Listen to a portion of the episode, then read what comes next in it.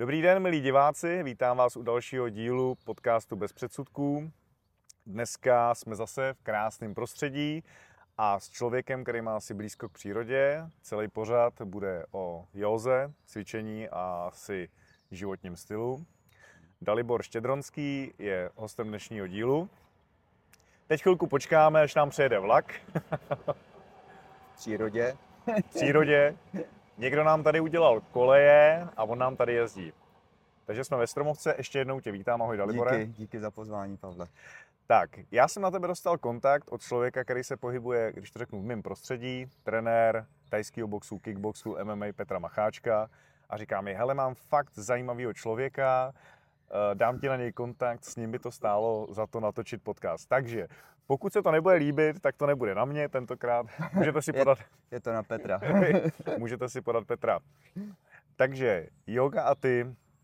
Já bych chtěl, protože dneska bych řekl, že je hodně už populární yoga. Hmm. Myslím si, že přece jenom, i když já jsem ji reflektoroval třeba už před 30 lety, kdy to bylo asi u nás v naší krajině takový jakoby, ne ani začínající, protože se cvičila, co vím, i za komunistů, ale Tam před... se hlavně cvičila. Ano, to bylo od cvičení jako ano, takovým. to bylo od cvičení. Ale jak ty jsi se a kdy dostal teda k józe?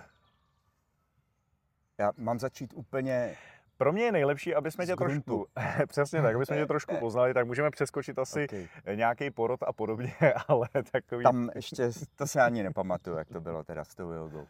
Ale ten samotný začátek byl někdy v mých 14 letech zhruba, kdy se doma objevila knížka od eh, Andrea Lisbeta Yoga.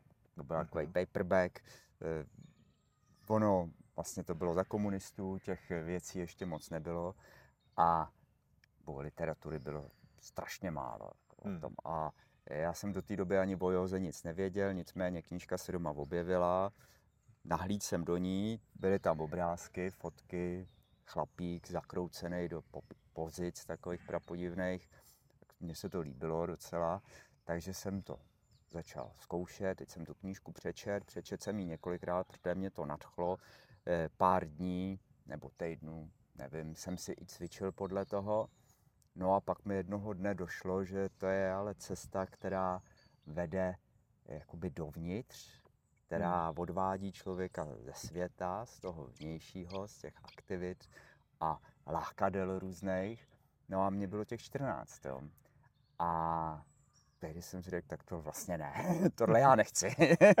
Takže ve 14, protože jak víme, to je samozřejmě takový vlastně věk, kdy člověk teprve vlastně si, jakou největší proměnu asi životní má. Jasně, a, a takže se, a no, prostě... jasný.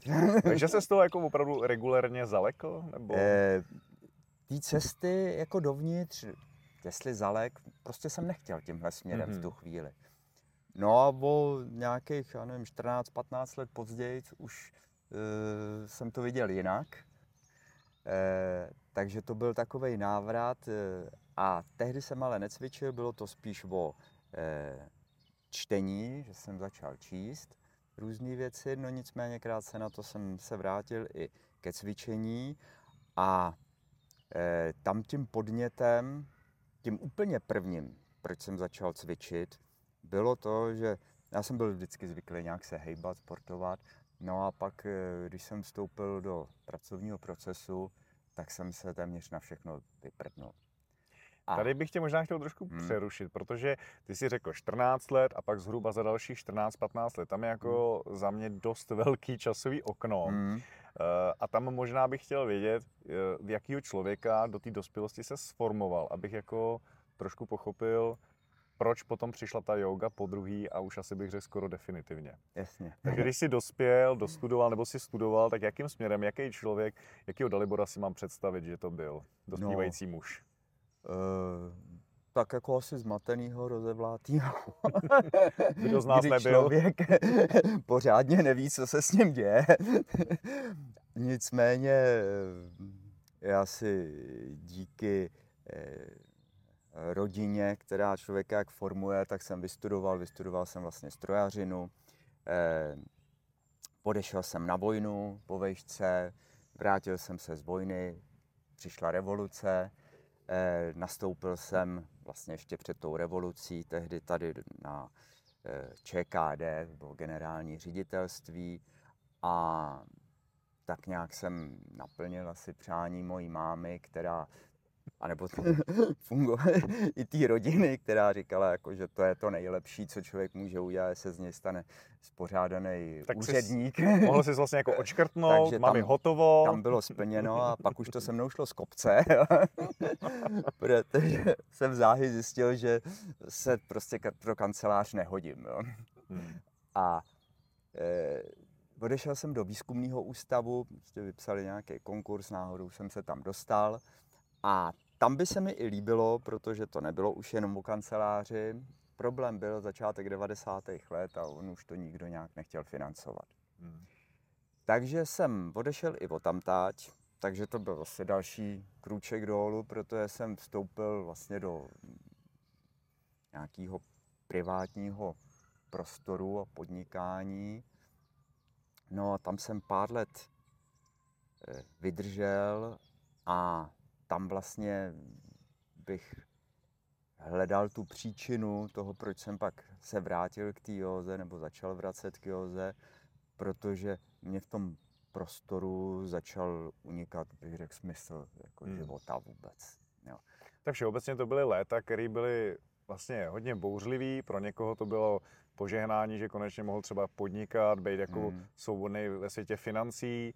Určitě spousta lidí mohla být svobodná i jako duševně nebo víc fyzicky, ale moc jsme s tím jako neuměli nakládat v té době. Měli jsme nakládat, jedna věc. Druhá věc, tam byla ta hlavní motivace u mnohých eh, z nás, tu chvíli opustili nějaký směr, řekněme. Já třeba v tom výzkumáku jsem byl spokojený. Já jsem ještě začal studovat dál na filozofické fakultě psychologii, protože to byly věci spojené vlastně eh, s ergonomí, s, se vztahem člověka jako výrobním procesům. Hmm. Jo, hmm. bylo to hodně tam psychologie a to mě zajímalo.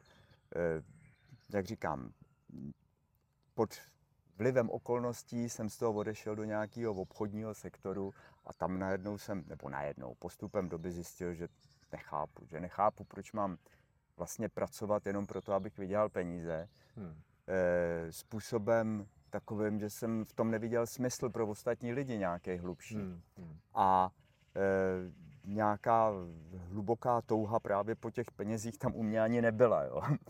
A e, celý to bylo ale o nějakém stresu s tím spojeným, e, se vztahama lidskýma a vždycky trošku mirek duší, no, takovej. A já mám rád, že když se něco řekne, tak to tak prostě je. Hmm. A e, tam to nefungovalo. A e, vlastně jak říkám, ztráta smyslu jako existence, protože jsem si říkal, tak v tomhle tom ještě dalších 30, 40 let hmm. a co potom? Kolik ti teda pro upřesnění bylo v té době zhruba? Teda? Ale to mě mohlo být, jako tahle ta krize mohla začít někdy v mých, já nevím, 7, 8, 29 letech. Hmm. Takže vlastně v momentu, kdy ta společnost očekává, že jsi vlastně na vrcholu sil, mm. že jsi na vrcholu mm. vlastně všech sil, i duševních, a zároveň jsi opravdu dospělej, vyzrálej člověk, který by měl mít směr a ty to teda jako vlastně neměl. Hmm. Ale to byly zase 90. léta, kdy mám ten pocit, e, nás stápalo víc. Jo. Jsme na něco byli vychovávaný nějakým způsobem teďka ta ideologie zmizela, ne, že bych jako byl z té ideologie nadšený, hmm. nicméně e, Spousta bylo lidem... to to jediné, co člověk hmm. znal svým způsobem a najednou to bylo pryč. Jo. A přišlo něco jiného, který něco, co nebylo jakoby definovaný naprosto hmm. přesně. Takže i tím se člověk mohl cítit jako ztracený trošku hmm. najednou v tom světě. No to určitě, protože já si myslím, že nejenom v našem regionu, ale i celkově v evropském i světovém se dá říct, že ty 90. léta dneska se to už jako analyzuje ze všech různých směrů, ať ekonomicky, psychologi- psychologie, sociologie a podobně. Byly opravdu vlastně bouřlivý, divoký v mnoha koutech světa. Ale na druhou stranu byli super. No to, to každopádně. Vzpomínky zůstávají. to je jako jo, to je pravda. Takže dobře, takže byli jsme, teďka ještě kdybych, teď si nám třeba popsal uh, situaci, v jaký jsi byl, řekněme, ekonomicky pracovně, ale jak vypadal tvůj uh, osobní život, protože to si myslím, že je taky dost důležitý. Jedna věc je asi, a je to velká část života, co žijeme možná prací nebo, hmm. když to řeknu, nějakou kariérou. Druhá věc, určitě velice důležitá, je, jak vypadal tvůj třeba soukromý, rodinný život a podobně. Ale byly to ty divoký devadesátky. a furt jsme byli mladí, jo. Proto bych... zajímá a chtěl bych to vědět. Do toho moc nešťádal. no, možná zrovna bychom chtěli. Asi by to možná i byl kontrast k tomu, vlastně, eh, kam se potom nasměřoval, jako hmm. když to řeknu. Tam jako, co mě nasměrovalo, jak říkám, jedna věc byla ztráta jakoby toho smyslu, toho bytí. Já jsem tehdy eh, měl přítelky. Ní, ne.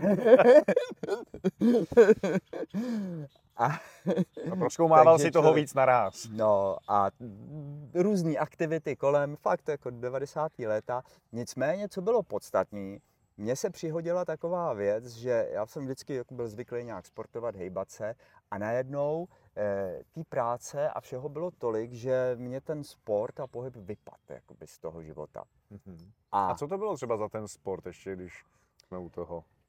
Hele, já jsem začínal jako chlapeček, jsem začínal s volným stylem, se zápasem. Mm. Eh, potom to byla, ale to se nelíbilo moc doma, jo, takže potom to... A to byla teda tvoje volba? Eh, to byla moje volba, jako úplně malý kluk. Mm. Eh, potom to byla atletika, tady jsem běhal po stromajdě. Mm. To mi nešlo moc. A to byla taky tvá volba, nebo? To byla moje volba. Eh, do dneška tomu moc nerozumím, jak to přišlo, ale eh, tak tady, tu dobu to asi tak cítil. No a když jsem šel na závody, tak jako to bylo téměř na jistotu, že budu poslední. tak, tak nešlo ti o výsledek, evidentně. na výšce judo to bylo v rámci školy, ale k tomu aktivity furt, protože jsem zjistil, že mě baví jako si dělat tak jako všechno, nejen moc na výkon, hmm, hmm. ale hejbat se, plavat. No, ráno před školou chodil plavat. Jo. I to běhání, pokud jsem zjistil jsem, že když nemusím závodit, tak vlastně mi to až tak nevadí. Jasný. Tomu Super. rozumím ale. Jo. K tomu jsem si různě cvičil, les po skalách potom, super, jako to byla opět vejška, jako lezení po skalách kolo, hmm. výborný. A všechno to bylo, ale potom jsem zjistil, že já nesnáším to prostředí toho, eh, to soutěžní. Jo. A jako ale v tom, jsme, v tom jsme dost vyrostli, že jo? Už od školky, hmm. škola a podobně. To bylo a vlastně permanentně o soutěžení. Dneska vím, že to bylo ego hmm. moje, protože já jsem to vlastně nesnášel už jenom ten pocit, že bych mohl prohrát. Že jsem to nes strašně těžce. Hmm. A tak mě to jakoby sráželo a bránilo jako mnohdy potom už jít i do toho, jak říkám, jsem nesnášel to soutěžní prostředí, protože já, ho, já se ho bál z toho titulu, že bych prostě neuspěl. Hmm. A to bylo na poli sportu, nebo na i poli, muselo se to asi pro, na poli všeho. všeho promítnout do celého života, že jo? Život. Hmm. To byl celý život. Je krásný to ego, jak nás ovlivňuje. Jo, jak může, jako při, a je to věc přebujelýho ega, tohle. No. To znám, to znám. ono člověka může někam jako strčit nahoru, ale dokáže ho strčit i dolů. To rozhodně, no. A takže e, pak, e, jak jsem říkal, to kolo, všechno, no a jedno, ale pak jsem měl takovou pauzu s tou prací a poměrně krátkou, kdy jsem najednou přestal se úplně hejbat v podstatě. Hmm. Jezdil jsem autem, služební cesty, Eh, nikdy jsem nějak řádně nenakynul, to ne, ale e, ta fyzička šla dolů a jednou mě kamarád vy, říká, pojď, pojedem si zalíst na stal. Říkám, dobrý víkend, mám volno, jeden. No a bylo to tak tristní, tak tragický, jo. že jsem tam někde vysel v té stěně jako druhý a on mě jako tak jistil ze spoda a říká, vole, ty jako na rozpor, tak roztáhni ty hnáty, jo, se tam, No, říkám, já chci, ale ono to nejde. Hlava si pamatuje, tělo ne. já nebyl schopný dát ty nohy od sebe pořádně. Hmm. A to byl možná impuls, proč jsem kromě toho, že jsem si v té době eh, tak jako už o té józe, ale spíš o tom té filozofické eh, stránce toho, že jsem eh, i to cvičení, protože jsem si říkal, no já si vzpomínám, ta knížka tehdy, tam jsem jako podle toho cvičil a tam se to takhle natahovalo, tak se začnu zase různě natahovat. No, tak jsem se začal natahovat, takže tohle byl takový asi ta poslední kapka k tomu, Hmm. abych eh, se začal vlastně zase hejbat. No a pak jsem se vrátil k různým aktivitám, aby ve finále, když už jsem do té jogy skočil opravdu úplně na tvrdo, eh, tak abych eh, se zase všech těch aktivit vzdál a opravdu se věnoval jenom tomu tělocviku. Hmm. Hmm. No tak on to není jenom to tělocvik, Já, no, což určitě ty vysvětlíš potom pro mnohý lidi. Ale dobře, ten první začátek byl s knihou, mm, pak byla vzpomínka na tu knihu, na těch 14 let, jak jsi byl vlastně pružnej, ohebnej a podobně. A v téhle druhé fázi, jak jsi začal s tou jogou, bylo to zase zpátky k téhle knížce, nebo už si hledal další informace nebo Eh, nějaký lektory? začal jsem s touhle knížkou, začal jsem hledat další jako možnosti, akorát, že v té době eh, toho tady v Česku nebylo vlastně těch možností o moc víc, než, eh, než vlastně před revolucí. Nicméně byly tady skupinky, takže jsem vlastně začal chodit. Honza Čupera se jmenuje pán, nestor takového cvičivého pojetí jogy. Protože Hmm. Eh, ono v Česku po dlouhou dobu, abych řekl někdy od těch konce 60. let, kdy vyrazilo pár lidí tehdy do, do Indie, do Biháru, eh, k svámému Satyanandovi, byla to hlavně paní Bronislavská, nevím, kdo všechno tam tehdy byl, eh, kteří přinesli nějaký, nějakou zkušenost, nějaký styl, eh, jestli můžeme mluvit, nebo školu spíš Hmm. jogovou, tady do Čech. Bohužel mm, po vlastně v okupaci a s nástupem normalizace, tak eh, s tím museli v podstatě zalíst eh, do eh, nějak ústraní, protože bolševik na to neslyšel úplně. Tomu to nehrálo do karet. Tomu to nehrálo do karet ten filozofický směr, protože ona je to cesta jako k té vnitřní svobodě a to se nehodí, že jo, když potřebuješ mít společnost, aby táhla za ten jeden provaz. To rozhodně A- ne, no. Eh, takže zůstala jenom ta viditelná část, to neviditelné bylo ukryto a to viditelné bylo vlastně cvičení, který eh, se zase hodilo tehdy spíš prezentovat jako nějaký zdravotní, rehabilitační, a což ta Satyanandova yoga byla taková relaxovaná, vlídná, pomalá. A takže to se tady tak, eh, bych řekl, jakoby eh, objevilo, eh, ne prosadilo, to není šťastné slovo, ale opravdu zjevilo. A to, že existují i další školy nebo směry té jogy, to už nemělo čas sem proniknout vlastně. Hmm. A oni existují a ty se začaly objevovat právě až po revoluci. Nejdřív jsem přišel, a to byl Leo Jagelka, který přines eh, Ayangárovu jogu. A teď jsem odskočil od sebe, ale jo. To nevadí. která už jako je významně cvičivější, která vlastně to cvičení tam je dominantní. jako. Hmm. A, a pak bych měl promluvit o tom, jak ta yoga vlastně, o co tam jde, jak to funguje. Jo. Ale takže A na to, že jsi říkal, že tady jezdí málo vlaků, tak už máme asi osmej. ty. No, takže se dost, když se dostáváme teda k těm... ještě sekačka. Jo, jo, on ještě nám přijde sem posekat. To je takový klidný Praha, místo v jo. Praze, no. Právě. Typický klidný místo, kam si zalezete.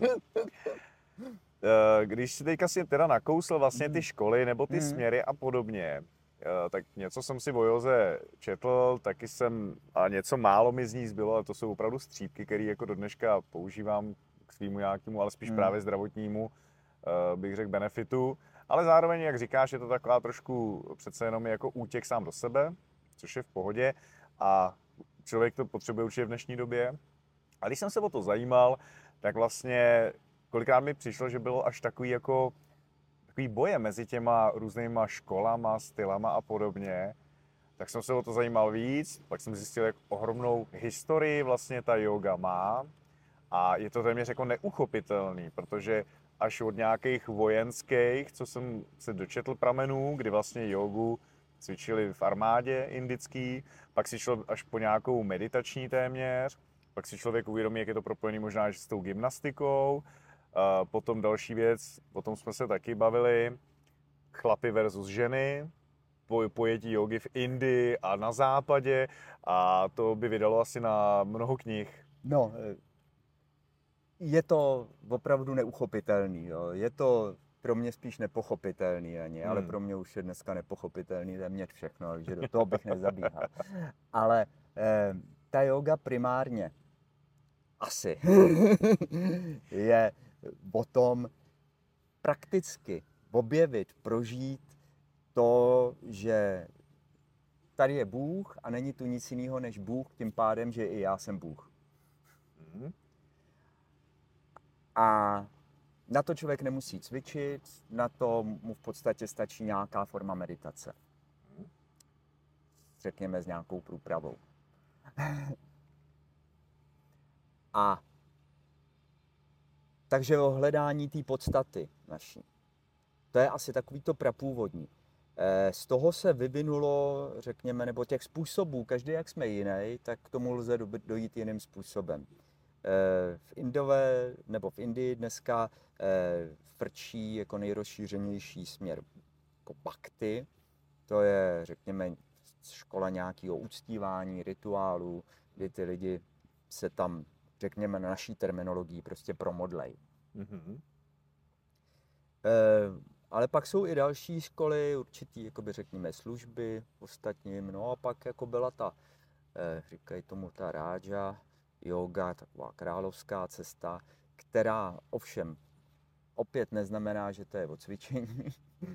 A v rámci je to nějaký systém, kdysi kodifikovaný, eh, který lze uchopit i tím způsobem, že se v rámci toho cvičí, v rámci té metody. Eh, takže když to hodně zjednoduším, je to nějaká respektive je nějaký cíl, k němuž se dá dojít milionem cest, mm-hmm. kolik lidí, tolik cest. a e, z těch cest, které obsahují taky nějaké cvičení, fyzické cvičení, je vlastně ne, nepatrný zlomek v tom. To bude možná ten největší rozdíl, jak vnímáme jogu takzvaně my na západě a jaký žijou vlastně v té Indii. Ale já, když jsem tam přišel, prvně, tak eh, to cvičení už tam docela frčelo, ale z různého vyprávění s těm, nebo povídání s lidma jsem zjistil, že ono to tam v podstatě frčí díky zájmu západu. Jo. Hmm. Že kdyby nepřišel západ, tak si tam možná dneska pár dětků někde zaleslých v džungli, nebo jestli tam ještě nějakou mají, už moc ne, tak v nějakém ašrámu eh, pár dětků cvičí a nikoho jiného to nezajímá, nikdo o tom neví. Jo, ta historie té novodobí jogy se začíná psát v podstatě před nějakýma e, stolety de facto. Jo. A přichází to, aspoň co jako já jsem za tu dobu zjistil a vím, tak podstatě od dvou chlápků. Já budu dělat čárky, devátý vlak. od dvou chlápků je to eh, Krishnamacharya a s vámi Shivananda. Narodili se jeden roku 1888, druhý 1889. Eh, Shivananda dostal v podstatě západní vzdělání, vystudoval medicínu a později vstoupil na duchovní cestu, stal se z něj teda s vámi, hmm. Eh, strávil celý život teda sám v ášrámu a Eh, s jogou údajně začal, protože si uvědomil, že jeho znalost alopatické medicíny v tom západním prostředí, já mám, nevím, jestli teďka si nepamatuju přesně, jestli se dostane někde na Filipíny nebo nevím, někde a fungoval tam jako lékař, ale mm, viděl příliš mnoho utrpení a málo jakoby prostředků eh, a možností té alopatické medicíny, jak těm lidem pomoct. A toho postupně přivedlo zpátky jakoby k tomu tradičnímu eh, ayurvédě, a kterou mimo jiné si Indové taky v určitý době vymítili téměř, protože ty zabíjeli v podstatě jako tmáře, čaroděje a zpátečníky svoje terapeuty. Ale to asi dělali systematicky snad všechny civilizace na celém světě, bych řekl. No. Takže ten začal e, vlastně tu, to tradiční objevovat a tím se mu dostala i yoga do ruky, a, nebo se seznámil i s jogou a s cvičením jogy a nakonec e, měl... Deset. Sorry. Ale furt je to jedno z nejklidnějších míst jo, v Praze. Jo. Hned po Václaváku je tohle to nejklidnější místo, to můžu doporučit. Hmm. Teď si teda nakousli ayurvédu, takže no. je to propojený, je ta to, yoga? Je to blízký, je to blízký. Hmm. Ayurveda využívá možnosti jakoby jogového cvičení, terapii. A takže on otevřel ashram, kde začal léčit, učit postupně jogu, přicházeli tam lidi a byla to taková relaxovaná yoga. Hmm. E, docela uvolněná. Nicméně, jak jsem se pak dočet, oni tam v rámci ashramu jako ještě cvičili, třeba zvedali šutráky a zápas tam pěstovali nějaké a tak. Takže měli ty aktivity všelijaký, nicméně to cvičení samotný bylo relaxovaný hodně. Naproti tomu ten Krishnamacharya, to byl pán, který pocházel z pandické rodiny, jeho otec byl pandit, takže vzdělanec ve, vě, ve védách, nesli tu tradici toho učení, který se přenášelo vlastně ústně po tisíciletí, eh, eh, ty védy. A on se narodil do tohohle, chytrý chlapík, který studoval dlouho, dlouho, dlouho studoval s tím, že byl předurčený na dráhu teda vzdělance, filozofa řekněme.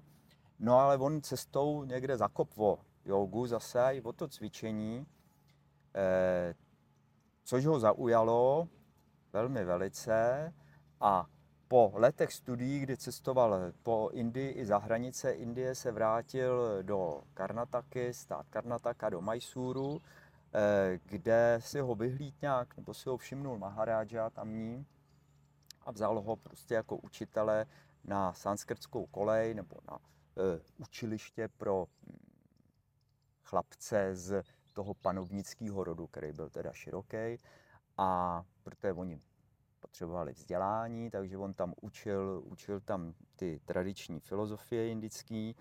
Říkají, že byl jako v té době taková špička v rámci Indie, co se týká znalostí a dispu, schopnosti diskutovat jo, a hmm. obhajovat různý ty mm, moudra těch, eh, těch učení. No nicméně Bray byl náročným učitelem velmi na věc, těm chlapcům se to moc nelíbilo, ale pak tam byla věc a ta zase zajímala toho Maharážu hodně, že on právě během těch studií nabral ty znalosti o ajurvédě, ale i józe a o cvičení a byl velice zdatný terapeut taky. A eh, Maharáža měl slabost pro tyhle, ty, řekněme, zapomenutý tradiční, řekněme, nějaký znalosti a techniky Indie a snažil se nějak zachraňovat, schraňovat, takže začal eh, Krishnamacháru právě podporovat v tom, aby šířil i tu e, znalost nebo dovednost toho cvičení. Jo. Hmm. No a to cvičení bylo úplně jiný než to od toho Shivanandy, kde to bylo takový statický, pomalý, tohle bylo dynamický. Oni o něm mluvili jako o létajícím jogínovi, protože ten systém byl, že se tam různě, tomu se nedá ani říct jako skáče, jo, že se tam opravdu tak trošičku v uvozovkách lítá, člověk je v jako kontaktu se zemí. Levituje až jako. Ale to ne, ale seš jako hodně třeba na rukou, jo, a jsou tam velice obtížné pozice, člověk zamotaný různě, ale pozice pět dechů a prostě takovou, eh, takovým proskakováním, skákáním,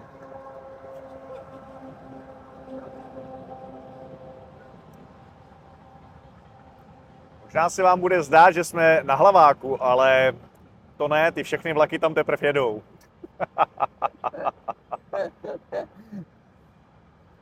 no, panečku, tak ten, tenhle, je ten je dlouhej. Takže komerční přestávka, můžete se jít najíst, napít a jedeme dál teda. Takže to byl diametrálně odlišný přístup prostě k tomu prostě pohybu. Tohle tomu cvičení jako Ale takovému. když teda to poslouchám, tak mně přijde, že ale takový to duchovno měli jakoby podobnou Je cestu. to, eh, měli, neměli, eh, ale řekněme, že jo, z našeho pohledu asi podobnou. Eh, Tak asi by společně spolu nesouhlasili, kdyby se potkali. Určitě. Eh, oni právě, přestože ten Krishnama eh, Mačara byl neskutečně vzdělaný v té filozofii, tak oni říkají, že v první řadě byl bakta. Jo, tady ten přes to uctívání, přes ten rituál, jako, Hmm. že to byla jeho cesta. Což ten Shivananda tam, prý to bylo jiný trošku a ta cesta, ale to, jako říkám, z našeho pohledu je to úplně šumák. Vztah cvičení k té józe možná, by bylo dobrý nakousnout, nebo se o tom zmínit, ta yoga není jenom o cvičení. Proč si ale Západ vyhlíd právě tu jogu? Já myslím, že to pramení z toho našeho materialistického eh, zaměření, z toho vychování a je jedno, jestli jsme vyrůstali jako v té ideologii, jaká tady byla, která byla teda opravdu materialistická, anebo na západě, který ale je materialistický taky, co si budeme povídat. Jako To jako je, no, dost. že ta víra, to duchovno, to je formalita v podstatě. Jo? Že možná někde nějaký babičky ještě věřej, věřej, ale jinak ten přístup k tomu je velice formální. Je to úplně jiný než víra Indů. Jako Ind věří, já dám příklad, eh, šel jsem po ulici, Ind přijde k motorce, sedne na ní, nakopne a nic. Došel benzín.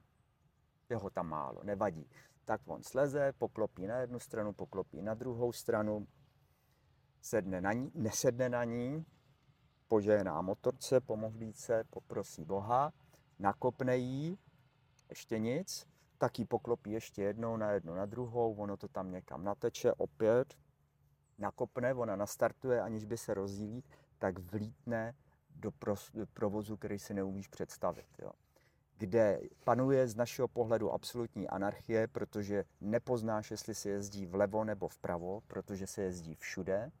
Kde je místo? panuje tam zákon vlastně silnějšího, nebo, jo, takže první jede nákladák, jo, pak jede autobus, jo, a pak to jde takhle dolů. Vrcholem všeho je kráva, teda, sorry. Jo, proto je tak, ta je nahoře a pak to jde ten nákladák,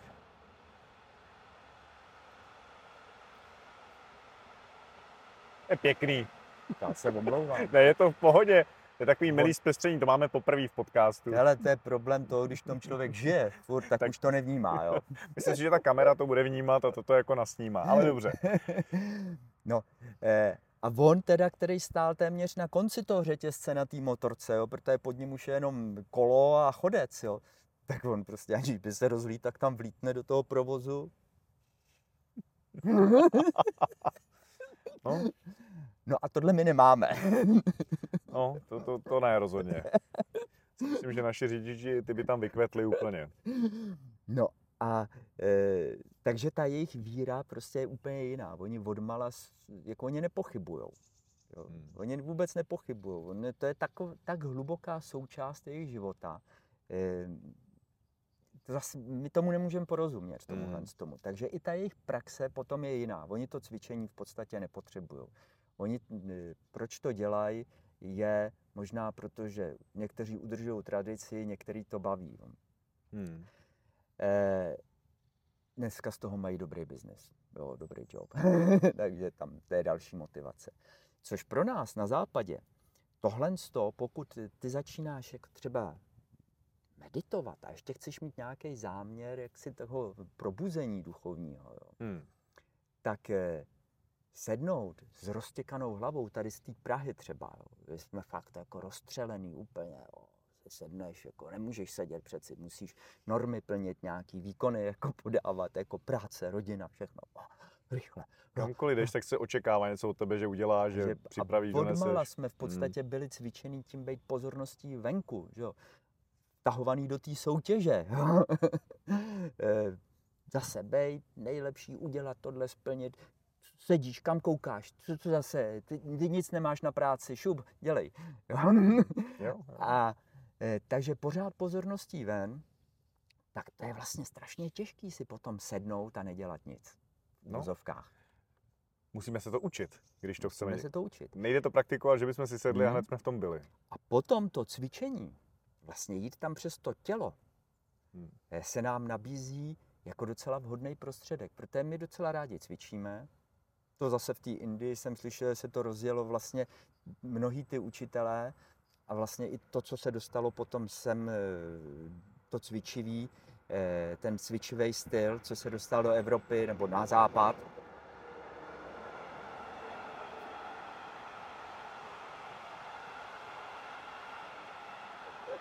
Já možná začnu sepisovat jízdní řád tady. Já nevím, jestli půjdeme jinam. ještě.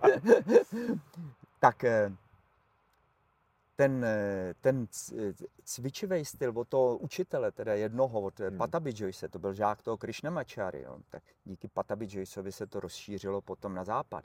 Tak eh, ten v podstatě eh, díky lidem ze západu se stal věhlasným, protože ten měl pár lidí, který kuríroval tou jogou, že dělal prostě terapii jogovou a teprve s lidma ze západu eh, bych řekl, že ho začalo bavit učit, učit tělocvik, protože ty byly na to nadržený. Ty, Hmm, ty, hmm. vyloženě na tu gymnastiku, jako docela drsnou. Jo. Ty Indové o to moc velký zájem neměli. Ten přišel až následně, když zjistili, že jako, hele, tamhle jako lidi na západě blbnou, tak pojďme blbnout taky.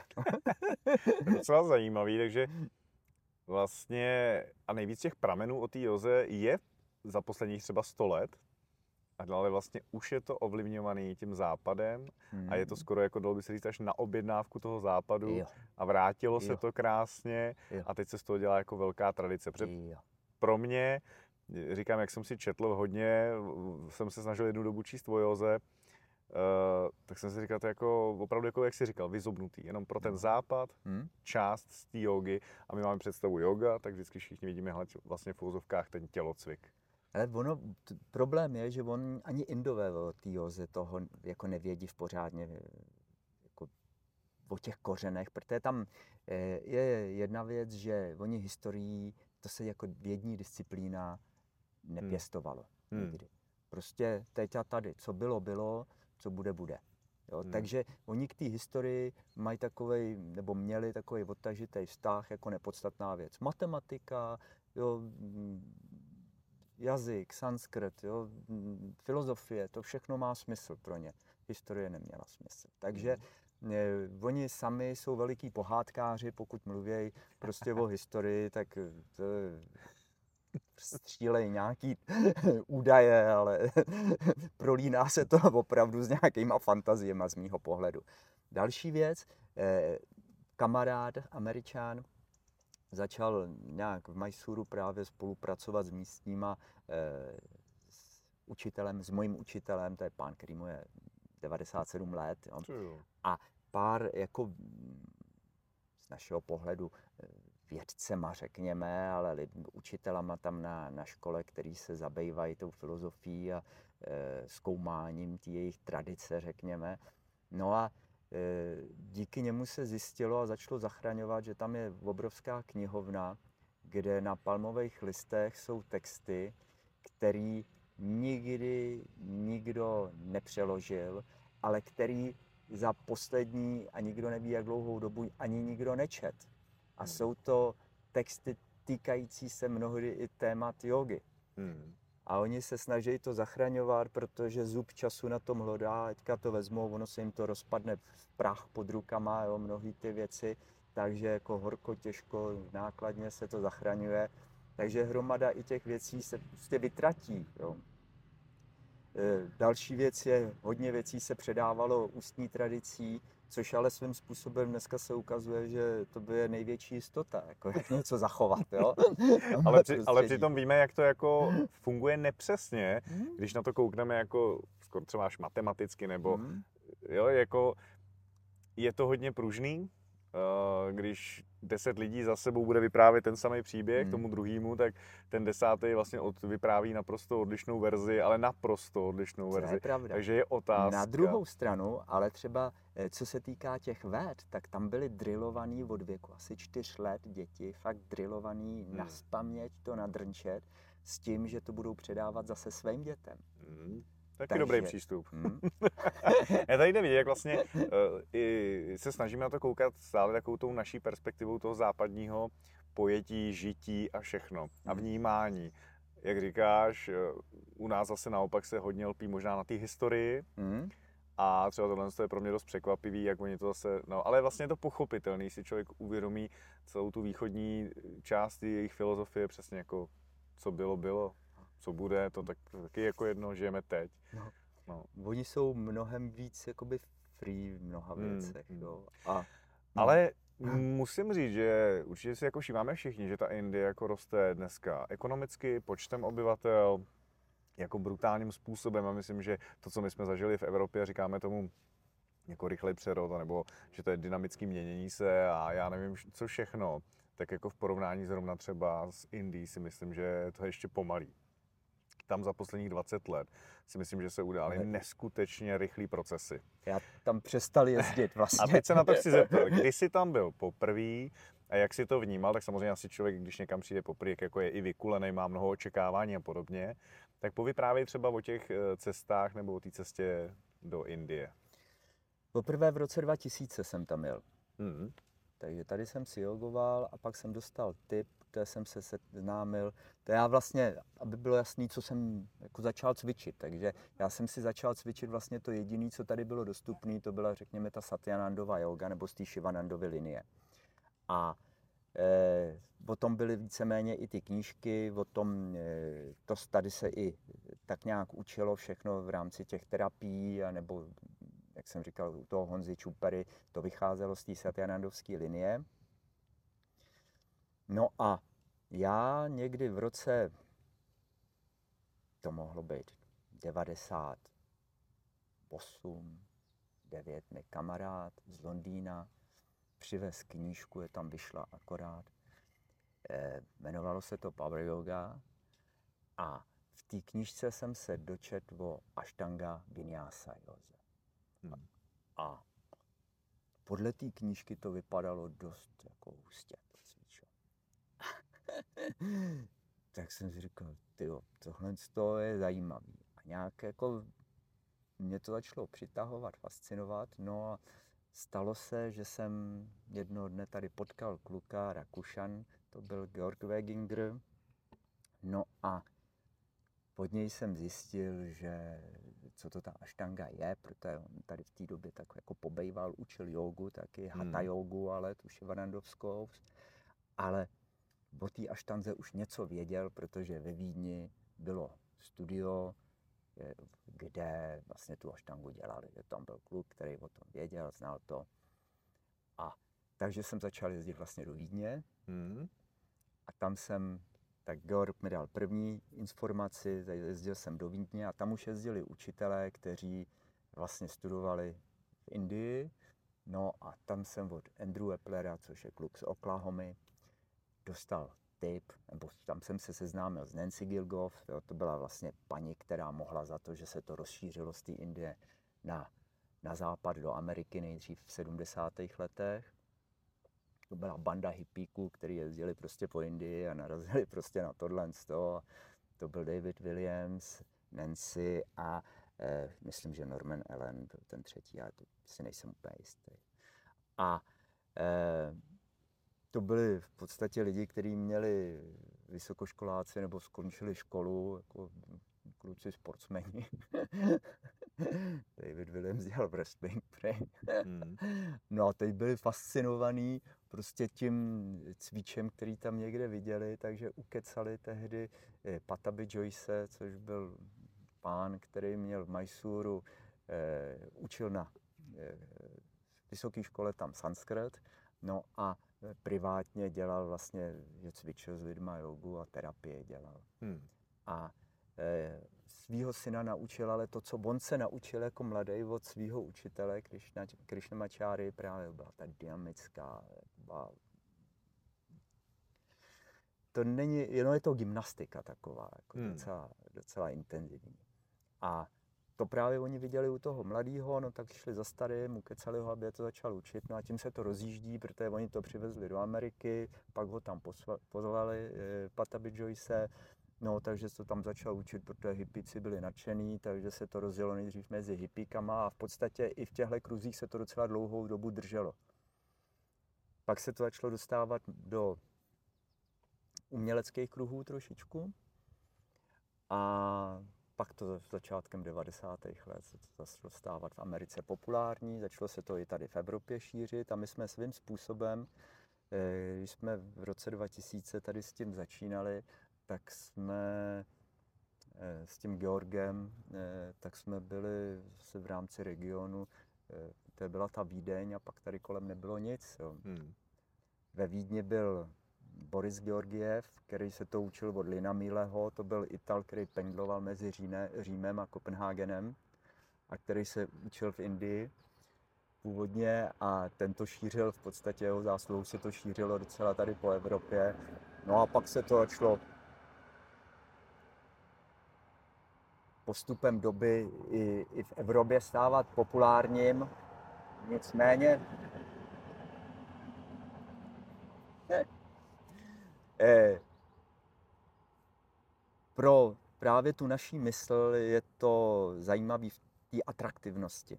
Jo, že hmm. to je opravdu atraktivní.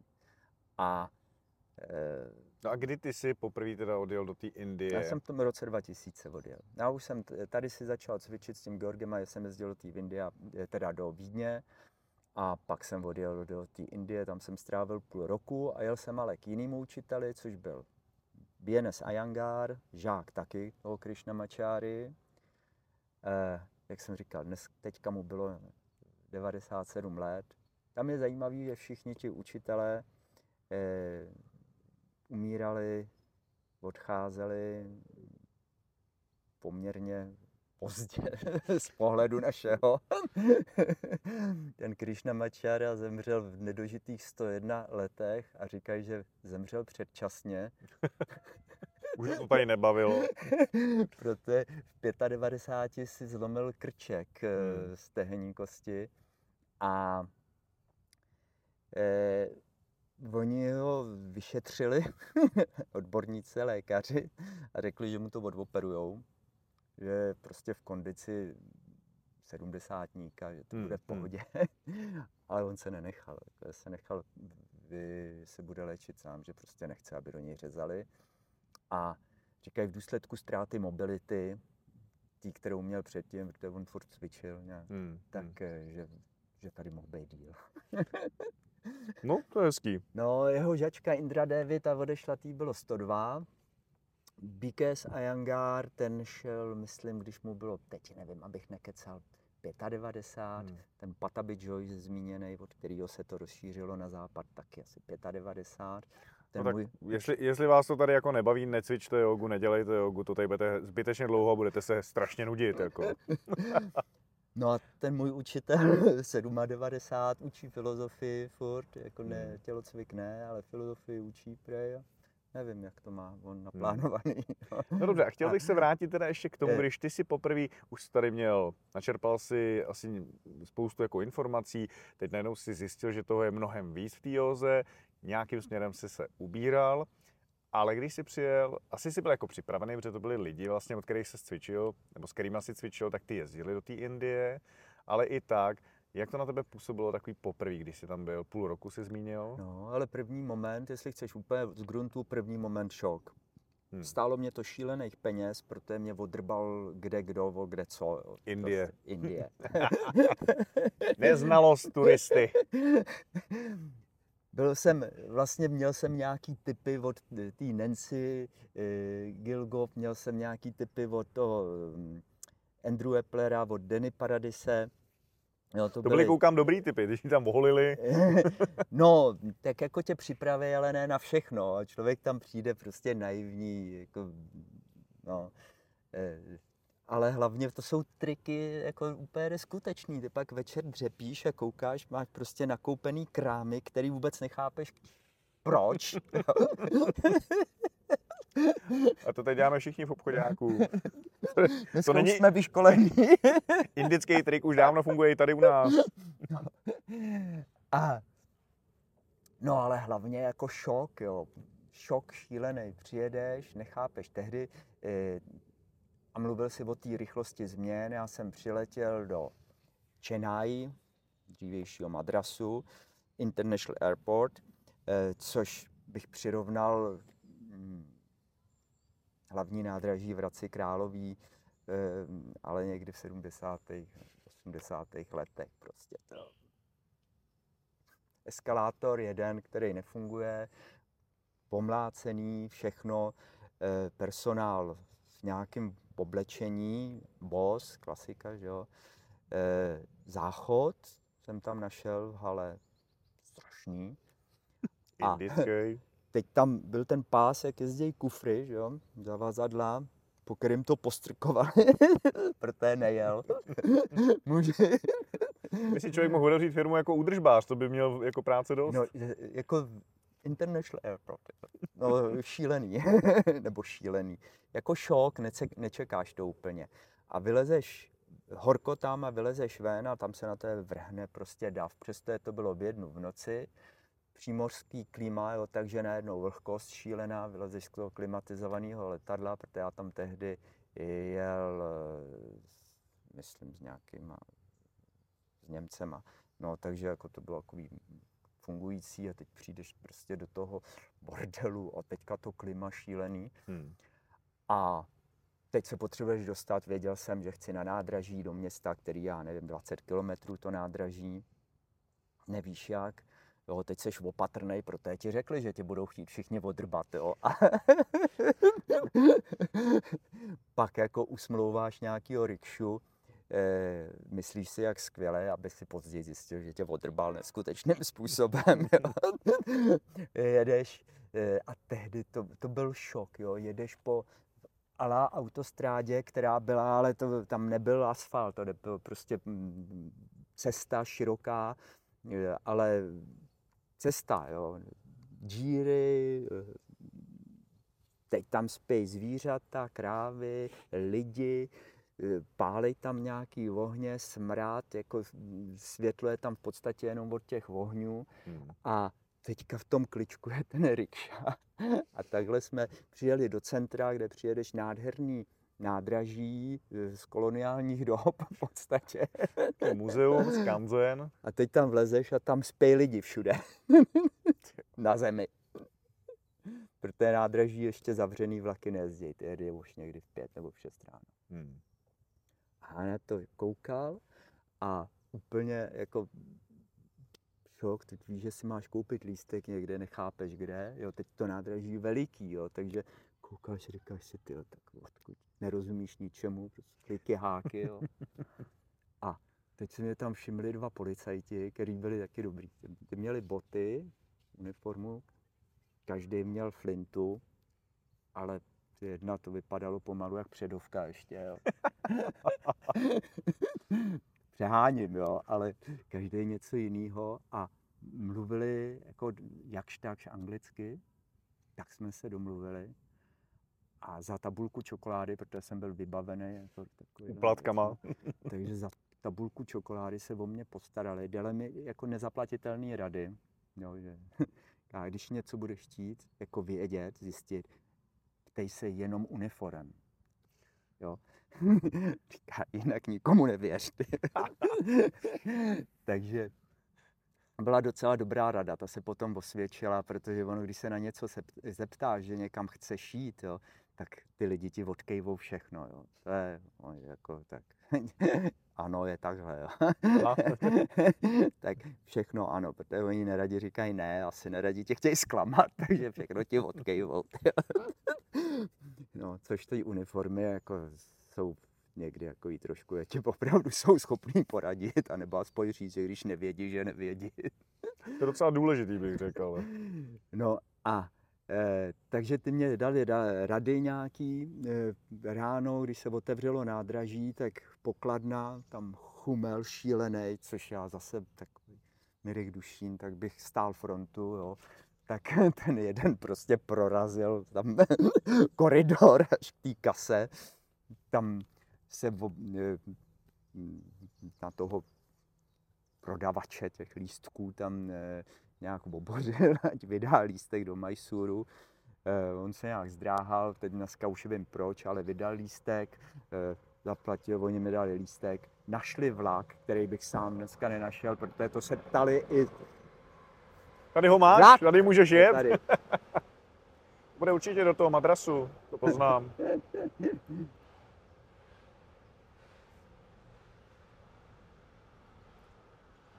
Jsem zvědavý, jak- to bude znít teda na tom videu. Milí diváci, tohle je opět velice dlouhý vlak. Asi jsem se spletl, on asi teprve jede z Indie sem. Ale dlouhý. bylo rekordní. Takže když se zeptali opět člověka v uniformě od železnic, jako kde je vlak, a ukázalo se, že ani zřízenec neví, kde je vlak. Jo. Takže potom hledali, všichni hledali, kde je můj vlak. Nakonec ho našli, usadili mě do vlaku, rozloučili se se mnou a já jsem odjel. A odjel jsem do Majsuru, takže já jsem v jednu hodinu přistál v Chennai v noci a někdy v pozdním odpolední, nevím, 5-6 hodin, jsem byl v Majsuru. Hmm. A když jsem to pak vyprávěl později zkušeným cestovatelům jako takovou raritu, protože já jsem zpátky jel týden, jo, tu cest, samou cestu. jako zkušený. Tak to je teda ale tak to je ta prostě toho, to štěstí toho zelenáče, který vůbec neví. Nezná. to tam nejde, aby si přišel k pokladně a koupil si vlak na Express. Jo. To nefunguje takhle. na to se, če- ty se objednávají měsíc až dva dopředu například. Kvůli tomu tam existují zase turistické lístky, ale to je extra kancelář, která ti prodá vlak, ale zase to je třeba, jako že ti prodají na ten, co je, když mají, když se vejdeš do kvóty. Jo. Na druhou stranu tam se existují kvóty, ale je standardní, že na jedno lehátko, třeba když jedeš lehátkovým takovým, se sejdou dva až tři lidi. A všichni mají lístek platný. Ale pravda, jako v Indii ta doprava je asi taková svoje. Jiný svět, no. Takže já jsem takhle dojel šťastně do, do toho Majsuru, tam mě zase... A vlastně rekord si udělal časový. Udělal jsem rekord, no. To se od té doby ještě nikomu nepovedlo. tam mě odrbal zase nějaký rikša, pak jako jsem nakoupil ty věci, večer jsem vlez do hotelu na doporučení, což zase byla taková díra, to bylo dobrý. Tam jsem eh, pokojček vyzískal eh, s koupelnou, koupelna byla sprcha prostě a díra do země, záchod a eh, sprcha. A furt byl ta sprcha, byla prostě sprcha ve zdi a pod ní byly natažený dráty normálně, elektrický vedení žárovce, ale pod tou sprchou když si ji pustil, tak to šlo přes ty dráty. Tak jako dobrý, koukám, že tam, tam teda jako ty, dělat revizáka na elektriku taky dobrý. Ty já, já jsem si tam eh, teda večer v tom pokojíčku leh, to bydlo. A teď jsem si říkal, ty vole, kde to seš? To je asi jiná Indie.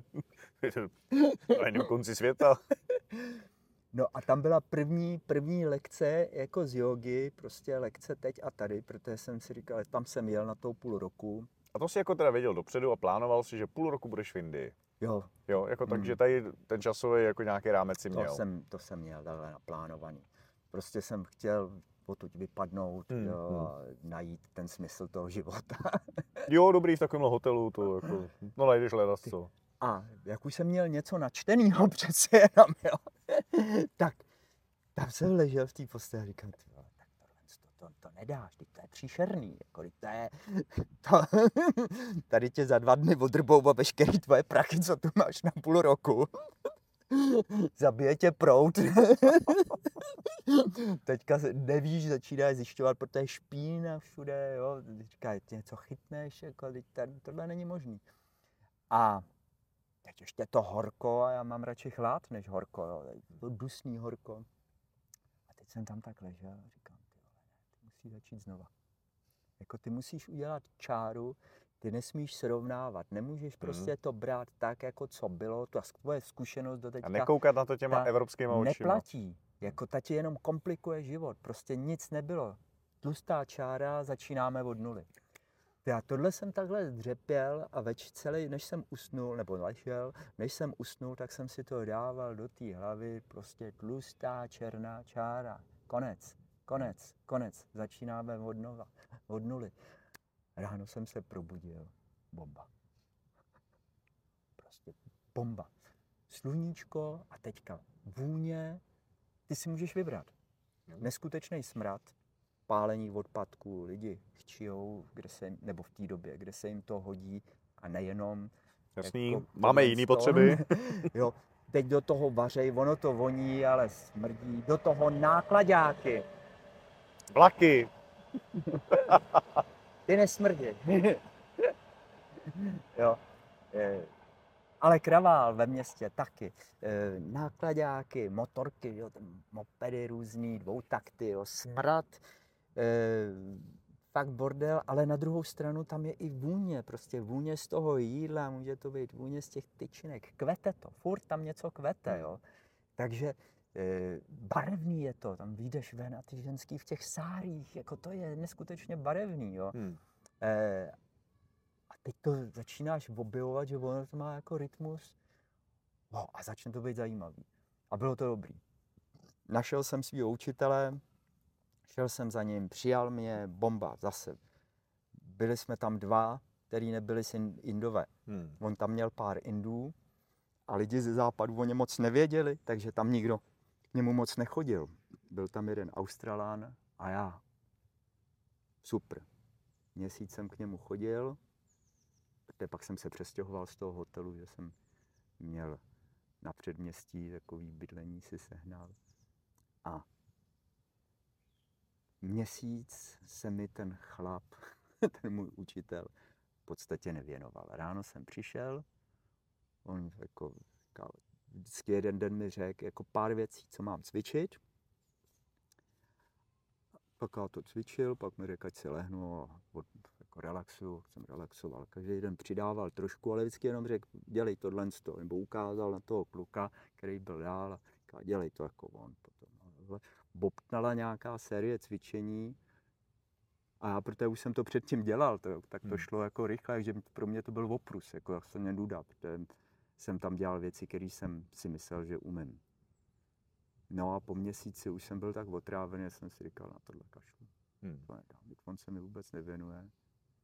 No a ten den, kdy jsem tam šel s tím, že jako končím, tak mě začal učit. Na to on čekal. Ono se tam mezi tím vystřídalo pár lidí, kteří ale to nedali. Jako amici Jasně. většinou, jednu ženskou američanku. A se tam domáhala právě to, že jako chtěla po jednom dnu, kdy jako nic, stejný přístup, tak ona, že chce. Mu říkala, co chce. S ním to moc nehlo. Tyjo, ten, jako, to jsem neviděl, tam na ní začal řvát, jako hodnej dědeček, jo, prostě řvát, jako zkoušet z filozofie, z nějakých věcí, jo, otázky. A teďka on začal řvát na všechny a začal jako drsnej, prostě úplně drsnej. Tak já jsem cvičil s těma Indama, akorát, že ono v té době tam byla, nevím, asi čtyři lidi ze západu. Hmm. No, teďka tam do nich jel a, víc, a tam byly dvě místnosti, byl v takovém starém chrámu a on v té jedné místnosti byli ty, ty západěni a v druhé tam byli ty indové a byl zrovna s nima, tam s těma indama, tam byly asi tři indové a on vždycky procházel dveřma, prostě máš pocit, že ho trefí šlák, jo, jak tam na ně řval a procházel dveřma. Úsměv. Pak se vrátil. Takže ta to nedala, ta ženská. A většinou všichni, tam někdo vydržel týden, 14 dní, no, prostě amici. A měl výcvik socialistického školství, no, No zvyklý držet hubu a krok, takže Vydržať. vydrž, já to dál. A, eh, Dnes jsem ovoce, protože se ukázalo, že, nebo sklidil jsem ovoce v tom, že mě se mi pak začal věnovat. No. No, Bylo to, bylo to zajímavé, no. bylo to dobrý. No a jaký ten rozdíl si mám představit teda v tom jako předtím, když dával tak jako jenom... No, protože pak začal učit jako za A ten tělocvik jako řekl i nějaký věci, ale on učil dost tradičním způsobem, tradičním pro tu, eh, pro tu Ázii. Tady u nás jsme zvyklí všechno strašně intelektuálně řešit, jako rozebrat, Hmm. analyzovat, naučit, přesně popsat, to musíš rozumět, že jo, Kruček než do něčeho dáš, No, jo no, no. a proč to mám dělat a jaký to má smysl a jaký, co se děje, když to udělám a co se neděje. Tam jako je to způsobem, eh, když to hodně zjednoduším, dělej po mně. Jo. Hmm. A nebo ti mnohdy ani to neukáže a udělej takhle. Nebo to udělej podle něj. A nikdo ti nic neřekne a když se vyptáváš, tak se s tebou stejně nebaví. A dnes, tehdy mně to připadalo ne úplně šťastný. Dneska mně přijde, že tohle je opravdu jediná cesta, jako k tomu něco, něco poznat, něco objevit, Hmm. protože platí, eh, co si sám neuděláš, co si sám neobjevíš, tak nemáš. Hmm. A Náš zkušeno, zkušenost je nepřenositelná, že jo? I když napíše knížku o tom, bude ti o tom vyprávět hodinu, dokud to neuděláš. Problém to- západu dneska podle, podle mě máme hlavu jak štoudev, prostě plnou informací, ke kterým jsme ale nedospěli sami nikdo. No. Co, já- co je ti to platný, že víš jako úplně všechno, když ve finále neumíš vůbec nic. No, jasný, no. A e, no, jako to je i ten přístup toho východu, že to je praktický, praktický poznání, na všechno jakoby přijít sám, včetně té filozofie. Že? Hmm. Hmm. A no, Ale to je ten vlastně čas, který v tom člověk musí strávit, odžít to nebo odcvičit, to je jedno, jak to pojmenujeme.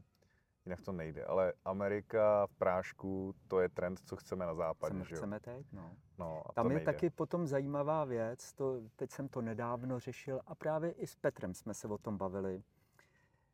E, o tom postavení, řekněme, toho učitele, ale ono to není jenom učitele, ale ono je to obecně e, starých lidí nebo starších Hmm, lidí ve společnosti. Jako vždycky byli ty starý, řekněme, hejčkaný nějakým způsobem. Eh, oni nebyli sice výkonní v práci, už prostě nedělali třeba vůbec nic, jenom dřepěli někde u kamena, přikládali v uvozovkách. Jo? Ale ty mladí za nima chodili, protože oni měli ty zkušenosti. Nebyly samozřejmě tehdy televize, noviny, takže ty no, mladí nevěděli nic. Jo, a ty starý si pamatovali, jo, tehdy před 50 lety, když se stalo to a to, tak náš dědek to řešil a tak a tak. A on to věděl, on si to pamatoval.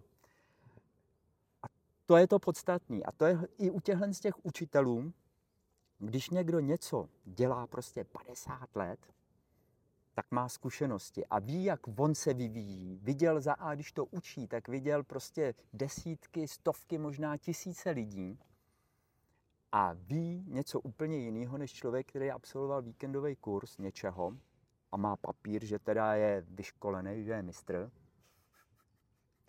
Je to A myslí si, že opravdu teda ví, když to má tady černým Když má na tom to razítko ještě potom, Hmm. tak to musí být, ne? a nemá pochybnosti. No. Na rozdíl od toho starého, který to vidí, že to ve finále může být všechno stejně ještě Hmm. úplně jinak. Pokračování tohoto dílu a celou epizodu můžete sledovat na Hero Hero.